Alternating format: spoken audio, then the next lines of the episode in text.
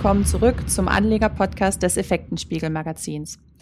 Die Beauty-Branche boomt und gerade in Krisenzeiten ist immer wieder die Rede vom Lipstick-Effekt.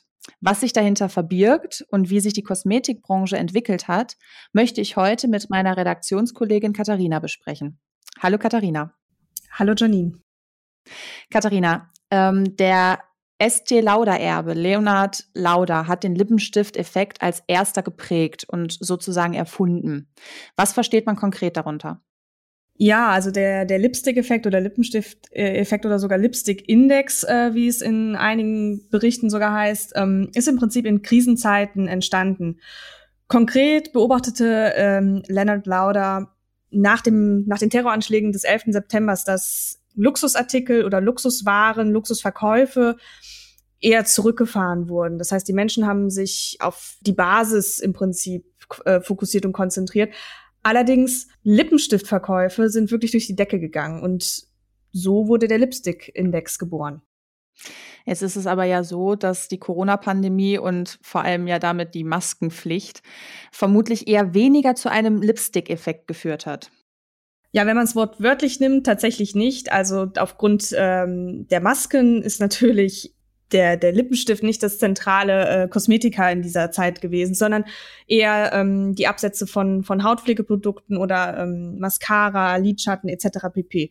Aber wenn man den eher allgemein nimmt, hat man auch in diesem Jahr oder im Corona-Jahr gesehen, dass Kosmetika und Absätze von Kosmetikprodukten weiter angestiegen sind im Gegensatz zu Neuanschaffungen von, von Luxuswaren.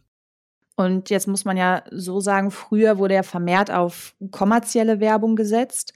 Heutzutage nutzen die Newcomer der Branche ja eher Social-Media-Kanäle. Vor allem Instagram wurde ja hier als Plattform für sich entdeckt. Ja, genau. Also das, das ist auf jeden Fall so. Ähm, mit, auf Instagram äh, wird vor allem mit, mit Kooperation und Kollaboration mit Influencern gearbeitet.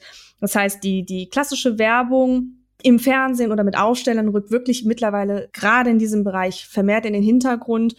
Das hat auch ein bisschen damit zu tun, es äh, gab jüngst eine Studie unter den 15- bis 25-Jährigen, wie sie denn die Werbung im, im klassischen TV etc. oder die klassische Werbung sehen und wie sie dagegen Empfehlungen von vermeintlichen Privatpersonen, also Influencern sehen. Und dabei kam heraus, dass die, dass das Vertrauen in die klassische Werbung wirklich zurückgeht, massiv zurückgeht und man eher auf Empfehlungen von vermeintlich wirklich, das muss man wirklich in, in Anführungszeichen sagen, vermeintlich dem, dem Kumpel oder dem Freund, dem ich bei Instagram und so folge, auf den vertraue ich, auf seine Empfehlung vertraue ich, obwohl die natürlich auch bezahlt sind. Das muss man ganz klar sagen. Das ist bezahlte Werbung.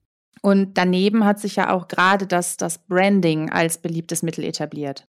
Genau, ähm, Branding vielleicht nochmal kurz erklären. Branding bedeutet, dass Kosmetika, Produkte oder alles mögliche an Produkte wird unter einem gewissen Namen verkauft. Meistens steht ein großer Konzern dahinter, muss nicht unbedingt. Einige Brands etablieren sich auch selbst. Und das beste Beispiel ist ja eigentlich Kylie Cosmetics. Ich glaube, die Kardashian-Familie sagt hier und da einigen was und Und naja, Kylie Cosmetics ist wirklich mittlerweile eines der erfolgreichsten Kosmetikkonzerne in den USA und auch mittlerweile weltweit. Also das Forbes Magazine hat 2019 den Wert der Marke, der, der, des Brands mit 900 Millionen Dollar bewertet. Das ist irre. Und natürlich muss man hier ganz klar sagen, was den Erfolg von Kylie Cosmetics ausgemacht hat, ist natürlich der Social Media Erfolg, die, das Social Media Branding. Allein Kylie Jenner, nicht mhm. Kardashian, sondern Kylie Jenner, ähm, hat allein auf Instagram 230 Millionen Follower. Das heißt 230 Millionen potenzieller Kunden, die die Produkte kaufen und dann auch noch weiterempfehlen. Das ist ein Riesenmarkt, was dahinter steht. Mittlerweile hat sich der Kosmetikriese Coty, das ist einer der größten Parfum- und Kosmetikunternehmen weltweit, 51 Prozent an dem an der Marke äh, gesichert. das zeigt auch, was dahinter an Potenzial steckt. Und von solch einer Popularität wollen ja auch andere profitieren, wenn jetzt nicht unbedingt von den Kardashians. Daher arbeiten ja viele Newcomer via Instagram mit ja, kleineren und größeren Influencern. Ich glaube, jeder hatte schon mal in irgendeiner Form Kontakt mit Marken, die von Influencern beworben wurden. Ja, genau. Also die besten Beispiele sind da Mermaid and Me, Banana Beauty etc. pp. Das sind eigentlich Produkte, die jetzt nicht unbedingt im Laden direkt stehen oder im Laden direkt vermarktet werden, sondern es gibt heutzutage wirklich kaum noch neue Marken, die nicht zuerst als, als reines Online-Produkt oder reines Online-Unternehmen äh, an den Markt gehen. Und das liegt natürlich an dieser Influencer-Macht, die dahinter steht. Von daher lohnt es sich dann auch für kleine Internetshops so anzufangen.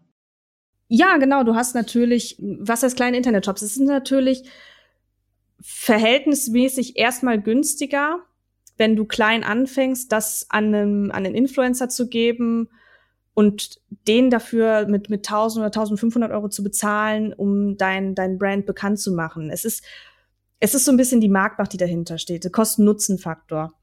Und jetzt haben wir ja schon über Kylie Cosmetics gesprochen und jetzt beispielsweise hattest du ja gerade Mermaid Me, Banana Beauty und Co. angesprochen. Und da hat sich ja mittlerweile auch niemand Geringeres als Henkel ähm, 75 Prozent der Anteile an den Marken gesichert. Und das zeigt ja auch wieder, welches Potenzial in den ja, Influencer-Marken steckt. Ja, genau vor allem auch, diese Marken decken ja mittlerweile zwei ganz wichtige Kriterien ab, die sich immer größerer Beliebtheit erfreuen. Nämlich sie sind vegan und tierversuchsfrei. Da ist ja auch nochmal ein Umdenken, hat ja auch nochmal ein Umdenken stattgefunden.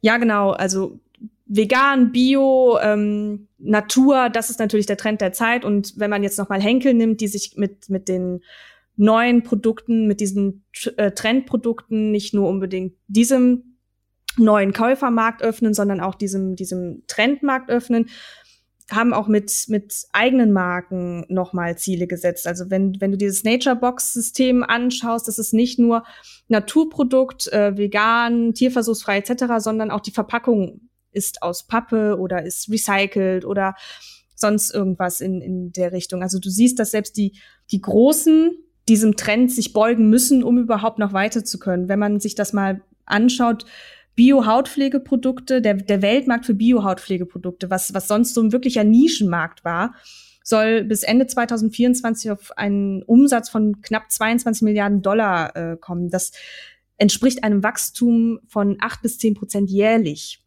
von Stand jetzt an.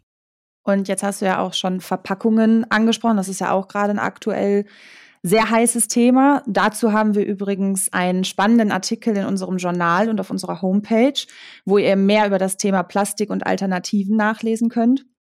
Ja, nicht nur ein Artikel, sondern ich würde tatsächlich behaupten, wir haben eine kleine Reihe aufgebaut. äh, im, im Sinne von, von Nachhaltigkeit. Also ganz spannend, auf jeden Fall mal reinlesen. Und da sieht man einfach, und es lässt sich festhalten, dass in der, in der Beauty- und in der Kosmetikbranche das Thema Umweltbewusstsein einfach noch mehr Raum einnimmt und ähm, ja, dass das auch die Unternehmen für sich nutzen, da noch mehr Marktpotenziale zu schöpfen. Und dass gerade dieser Markt lukrativ ist, zeigen ja auch die zahlreichen börsennotierten Kosmetikkonzerne, über die wir auf unserer Homepage natürlich auch berichten. Und unter anderem plant aktuell die Parfümeriekette Douglas ähm, ihre Rückkehr an die Börse. Ja, schon wieder, muss man sagen. Das äh, hatten wir schon mal äh, des Öfteren, dass Douglas angekündigt hat, an die Börse zurückkehren zu wollen. Allerdings sind jetzt eine Indikatoren, die wirklich dafür sprechen, dass jetzt in, im nächsten Jahr oder im, im Laufe des Jahres wirklich mal sich das forciert. Klar, aber eines ist klar, die, die Digitalisierung und der Online-Boom, das hat auch bei Douglas jetzt das Corona-Jahr gezeigt, Online ist Trumpf und das hat auch der kompletten Beauty-Branche nochmal einen richtigen Boom gegeben. Und das ist jetzt, es war immer ein Milliardengeschäft und es wird immer ein Milliardengeschäft bleiben. Das klingt doch nach einem schönen Schlusswort. Und wie gesagt, welche Unternehmen gerade in diesem Bereich interessant sind, darüber berichten wir wie immer auf unserer Homepage effekten-spiegel.com, wo ihr auch die Möglichkeit habt, nochmal den Leitartikel von Katharina nachzulesen über die Kosmetikbranche.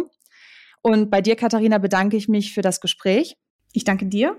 Und ihr habt dieses Wochenende noch die Möglichkeit, bei unserer Mai-Aktion mitzumachen und das ES Digital sowie das ES Digital mit Print-Abo zu unserem Aktionspreis zu abonnieren.